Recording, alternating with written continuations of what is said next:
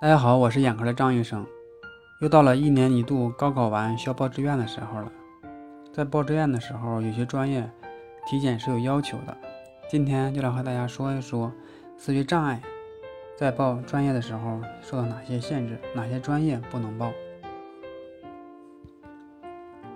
先天性视觉障碍通常称为色盲，它不能分辨自然光谱中的各种颜色或者某种颜色，而对颜色的辨识能力差。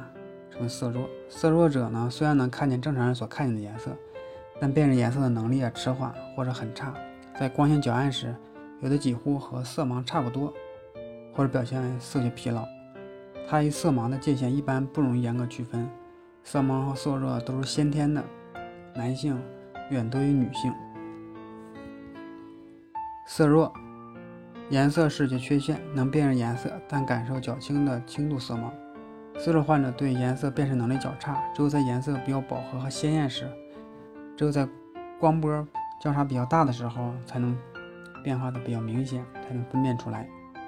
一般分为红色弱和绿色弱，这两个是最常见的。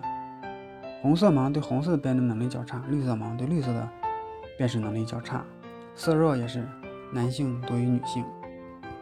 轻度的视觉异常，哪些专业不能报呢？以颜色波长作为严格技术标准的，比如说化工类、药学类、生物科技类、公安类、地质类、海洋科学类、轮机工程类、食品科学类，还有环境工程、体育教育、运动训练等这些专业不能报。色盲不能录取的专业。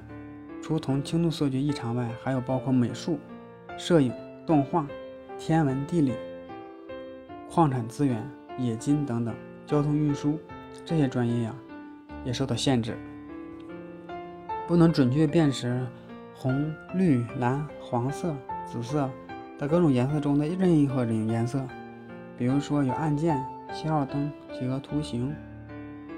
不能录取的专业，除同轻度色觉异常、色觉异常。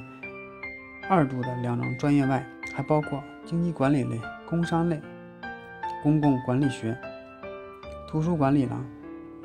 不能准确的显示显示器上识别红、黄、绿各种颜色的任任意一种颜色的数码字母者，不能录取到计算机科学与技术相关的科学。